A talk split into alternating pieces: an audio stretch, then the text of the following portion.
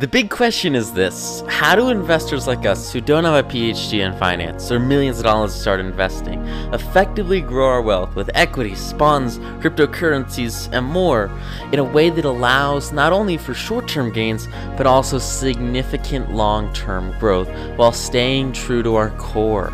That is the question, and this podcast will give you the answer. Awesome! So in this module, we're gonna look at what learned by Apple stock. We're also gonna look at two massive takeaways that you gotta learn from this so that you can apply to your own portfolio and make a ton of money for your own investments, which is pretty exciting and really, really fun.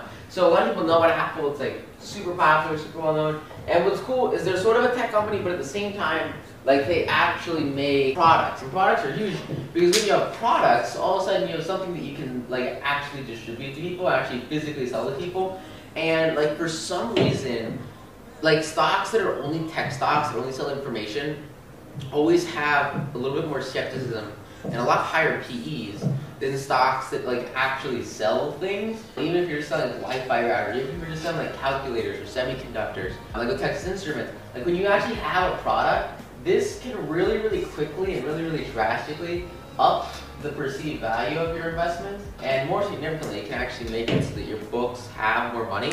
So, like for example, look at Apple, like you'll see that even though their stock looks really, really, really high compared to what it used to be, the PE is only like 25. So it's a pretty like reasonable PE. Like they make a lot of money per share, and obviously they have literally like a 1.4 trillion dollar market cap. So to get to that point, you have to be making. If we just quickly look at these numbers here, 260 billion dollars in revenue per year with about 50 billion dollars in profit a year. I mean, it doesn't get much better than making 50 billion dollars a year. That's like like almost I'd say what 5 billion dollars a month. I mean, that's that's pretty it's pretty impressive, right? It's a, it's a lot of money. And so that was like one of the big things with Apple is like they're just like huge. And when you're huge, like you make money.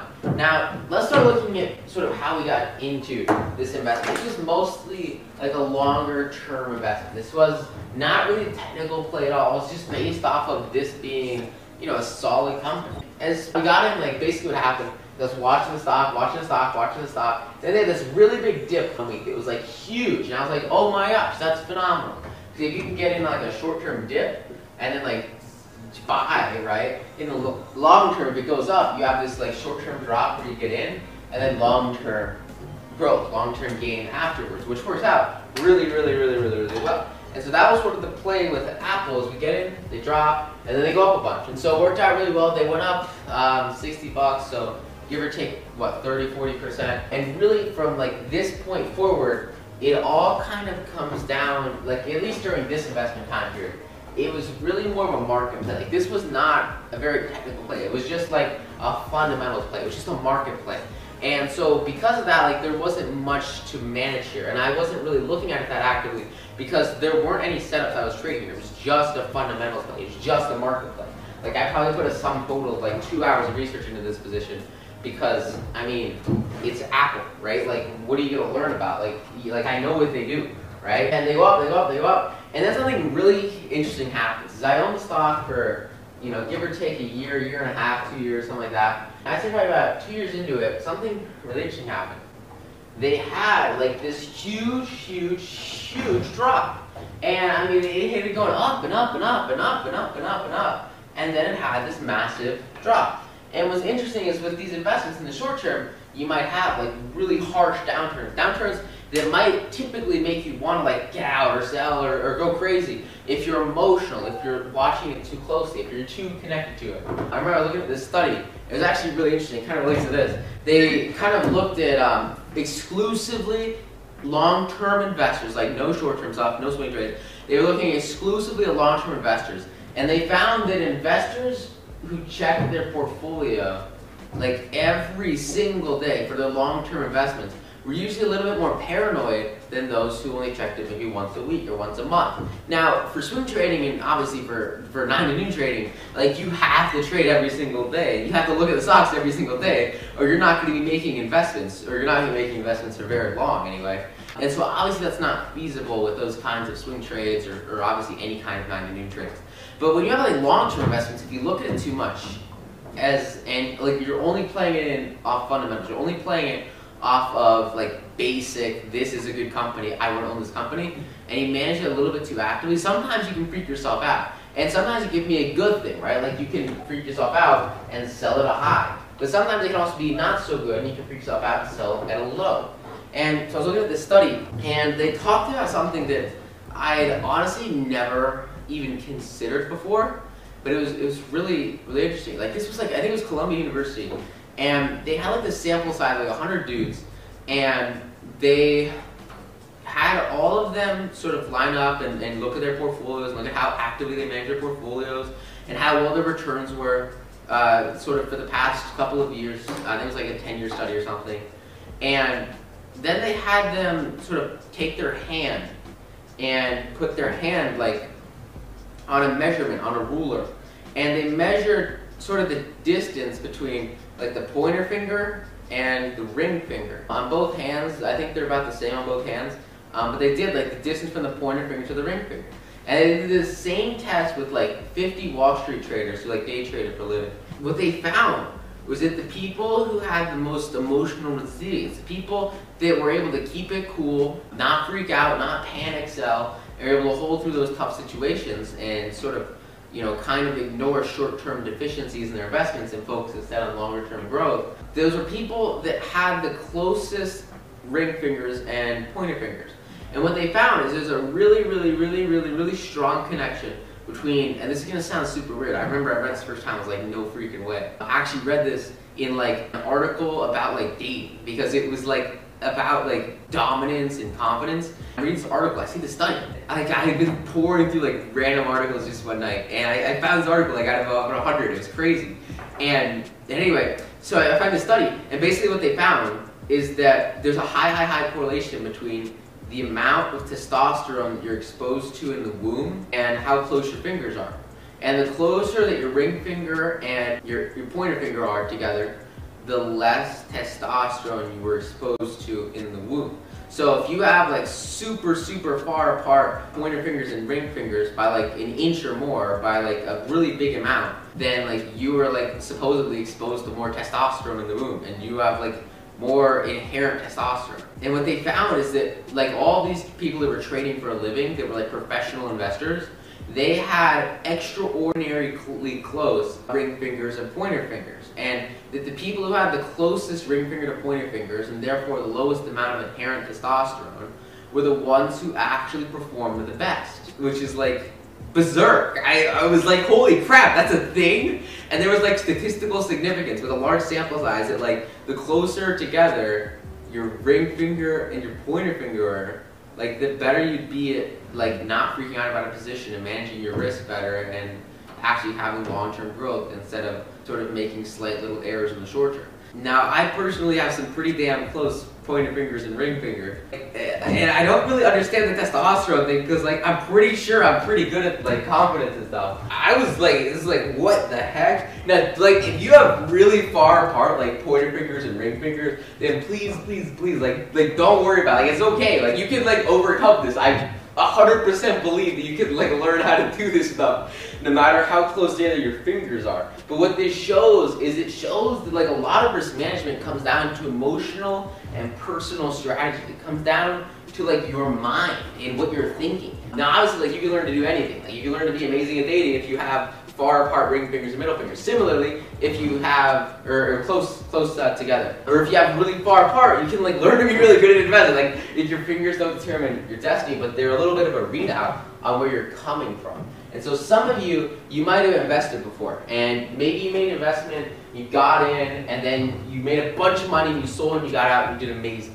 Some of you, maybe you've had a couple of investments, some of them are winners, some of them are losers. You're kind of like standing in the middle right now, you don't really know what path to go down. You haven't found a consistent, profitable strategy that works over and over and over and over again. Some of you, you might have like really great investing techniques, but you don't necessarily have a community behind you. You don't necessarily have support. You don't necessarily have what will take you to that next level of scalability. There's a portion of you that might be like absolutely crushing. You're looking for that next level of returns, whatever it is you're doing. And I want you to understand that the history you have in financial markets is very important to identify because with this position, I, I think it shows especially. Like I got in this, it was like one of my positions well, I, I don't know, maybe my 100, maybe 150th stock ever.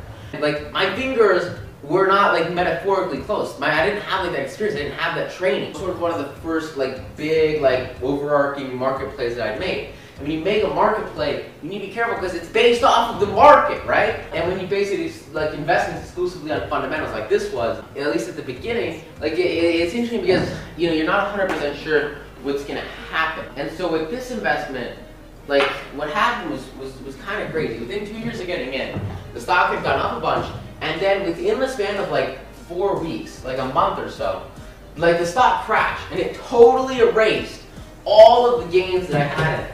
And I was like, oh my gosh, this is insane. This is crazy. What is going on?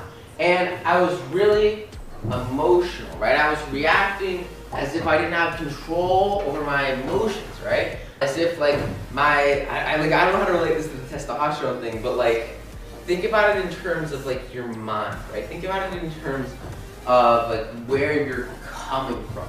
If you're coming from a place of scarcity, if you're coming from a place of desperation or need or want or drive and, and you're really scared of something or you have like this limited mindset or you aren't used to having much money, like that's gonna hurt your returns and it's gonna prevent you from taking advantage of opportunities and instead of seeing opportunities as opportunities, because the vast majority of what you come across on a day-to-day basis is an opportunity, you're gonna see it as, and that was kind of what happened here, okay? Like, for those of you who don't know, if you kind of zoom out on Apple stock, and you look at, like, its history, like, basically, like, almost every single time, uh, without fail, like, when it gets to this red line here, which is the 200 weekly moving average, it hits the 200 weekly moving average, and it bounces. Similarly, it hits the 200 weekly moving average, granted 2008 there was a crash, it's a little bit different, but eventually it breaks out and it explodes. And I go back in time, hell, but just so you can see it right here, it hits the 200 weekly moving average, and then it explodes. Similarly, if I go back a bunch when they were like super small, I think this is a little bit less predictive just because there was like a huge crash. But so here's our, our dot-com crash, that doesn't really count. But they break the 200 moving average, and they crush it. Here's kind of pre-dot-com bubble. Like I don't know if this counts because like, Apple wasn't an established company back then. But you see, they break 200 moving average, they crush it. Right here, they break through the 200 moving average, they cross below it, they break above it, they explode. They go below it here, and they do really badly for a while. But then they go into like this downward wedge, right? They break out of it, and they, and they crush it. And so what I want to focus on here is like the last 10 years of stock, just because it's, it's kind of more representative of how the company is right now. Hell, I can even put this on a monthly chart to make it easier for you to see. If you look at the monthly 50 moving average, which is going to be the same as the weekly 200, and you can see every time the stock comes down its moving average, it goes up, it goes up, it goes up. And so it happened again right here. It happened again after I made my investment. But what was scary, what was interesting, is I bought here, then it went up a bunch, then it went down a bunch. And this looks harsh. This is not an easy thing to do. Like, that's a scary investment when you lose like all your gains in such a short period of time, relatively short. It's like, what are you supposed to do? And for me, at time, like I didn't really know what I was supposed to do. And so here's the, here's the crazy thing. Okay, I mean this was such a phenomenal trade. I like couldn't believe it. It's amazing. You've got this thing, green, red, I mean whatever. Like the important thing is it's at the 200 moving average, and like the 150 dollars it is like dirty, it's lower than what I bought it for. And I bought it like way, way long, long, long time ago, right? And then it came all the way back to where I started. And there are two things you can do in this situation. There are two ways you can approach the situation. The first way is, is what I was silly and, and what I did what was a mistake. You can pout, you can be like, oh my gosh, I lost all my gains. Oh, this is terrible. Oh, oh, is sad. It, it's not a effective strategy. Might make you feel better. Probably made me feel better. Didn't make me any more money though. And the second strategy you can stand up, you can turn around, you can look at the investment, and you can say, hey, you know what? Every single time they hit the 200 moving average, they bounce. Similarly, we're in a really hot bull market. Additionally, it's Apple. Maybe I should put my pride in my pocket. I shouldn't really care that much about that money. It just kind of flew off the table. Hell, why don't I buy calls? Why don't I buy the stock? Like, it's good. Like, there's a really good chance it's going to bounce. I'll set a stop loss at like 140 or 138 or something, 135, right about here. So if it goes below and it keeps going below, I'll get stopped out. But I'll just buy the stock and I'll risk this much right here, and I'll have probably about this much potential gain pretty easily. at least up to this previous high. So it's about a 4 to 1, a 5 to 1, a 6 to 1, a 7 to 1 risk reward ratio. Now, which of those mindsets do you think is going to do better? Opportunity mindset or scarcity mindset? Pretty obvious, right? And so that's sort of the strategies. You have to be able to overcome the tendencies that you might have, sort of go back and ignore things or go back and push things away that maybe didn't work out really well for you, and instead, very, very quickly embrace them and then what? Make the investment. Get in that thing. Dude, you could get like 210, 225 calls for like a buck, and now they're worth like a hundred. I mean, uh, maybe it was like five bucks. Maybe it was even 10 bucks. Like, it, hell, we can look at the option chain right now and kind of extrapolate. If they're at 315, that's the same as buying, and obviously a little bit more volatility right now, but let's say you're buying like $30 out of the money for like six month calls or something. I mean, hell, we'll do like seven month calls. This is a long time. Like you're looking at basically an investment of ten dollars that um, eventually turns into I don't know 60, 70. What do you, got? 180 to 320 ish, 310 conservatively, 30. Okay, so on a 4x return, quadruple your money. Now, that's a much better position than I originally had. Um, and you don't have to go to options. But like, look at this, right? You got a MACD crossover, a fi- uh, like, like there's like this is an amazing investment. And so all you have to do is a lot of people they start off, and even if you get in late on this, you get in when it crosses on the stochastics. By the way, stochastics and MACD are absolutely phenomenal for big market stocks, big market players uh, like FANGs and big tech stocks. Um, really anything that's going to move sort of alongside the market. MACD and stochastics are like a deadly duo. They're amazing. Like you've got this cross right here and you have this cross right here. This is what it focuses on, right here, right? So you have this cross. It crosses the two. It crosses the 20 stochastics level, and it has a cross on the green line, the red line, and the black line, and the MACD cross. So even if you didn't get in at the beginning, even if you got in super late, right here, like I would say, usually 4x, 5x return, and even if you just buy straight stock, you're making like 80 bucks on a, on a $200 stock. It's like almost 80%. And I've gotten those gains for my initial investment but I could have like doubled them by adding here, sextupled them by buying calls here, or something like that. And so that's kind of what you get when you have really strong technicals. Even if you don't get in at the perfect time, you have like this green, red, green setup. You just buy here at the 100 moving average, and you're not buying exactly at the bottom, but you need to be able to be like, hey, you know what? I'm gonna have the humility to buy the super, super high, you know, 100 moving average and have it explode. Really, really basic technical stuff right there from that point forward.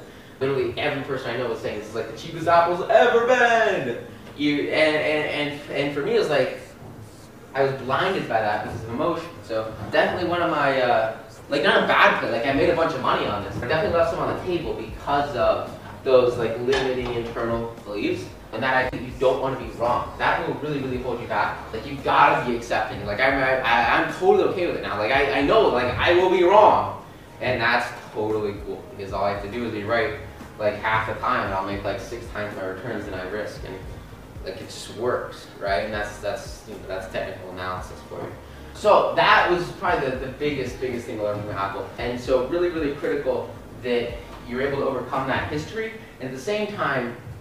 Um, you're able to kind of look at technicals and be like, look, this is good. Even if like I didn't make the right decisions earlier, even if I might have had bad fundamental play earlier, like I can make a good play now, and that's uh, that's really all that matters. Looking at it now, I mean they're pretty freaking high. I'll be honest, I'll probably be in puts like the moment that this MACD crosses right here on the weekly or the monthly. If you look at the monthly, it's a little bit more extended. So I'd say at this point, it's really a market play. And so like the moment the market crash, like I don't care how many iPhones you make or how many, you know, MacBooks or whatever, like you can do that all day. But, uh, you know, if the market crashes, then this, the stocks are all going to go down. So, you, I don't know, what are puts on this for like six months? You can get like two, three hundred dollars for like fifteen bucks, ten bucks for two nineties.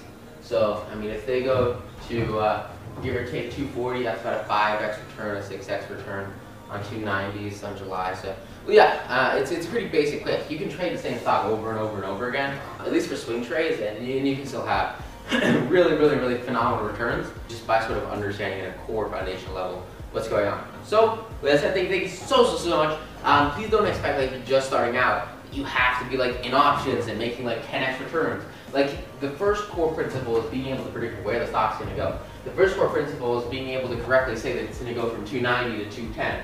And then be right about that, and then make the 70 bucks on that trade times however many shares you short, and then sort of get into more leverage stuff. Like I did trading options for at least a couple of years after I started. But like once you do, it, it, it's just it's so good. It's like straight up like exponential returns because you know you're doing. So you guys probably put this bunch for me, but I just want to make sure I kind of cleared it up here because we have sort of a normal stock right here. You can get like really, really, really, really phenomenal returns, like 10x returns from a stock that only moves a little bit just by being able to actually understand where the prices are going to go and just by being able to understand like this is a good setup. I'm going to leverage it and I'm going to you know have more upside and also have more downside, right? And so that's just kind of the principle of options that you've got to know what you're doing and then when you do know what you're doing, like it's like literally walking into a casino and like counting the cards but you can't get kicked out of Wall Street because like a casino will kick you out if you count the cards and we're like taking all of their money. With Wall Street, it's, it's like, what are they gonna do? They're just gonna pay you a bunch of money. That's what they're gonna do. And it works pretty well. So with that, thanks so much. Go out there, apply it.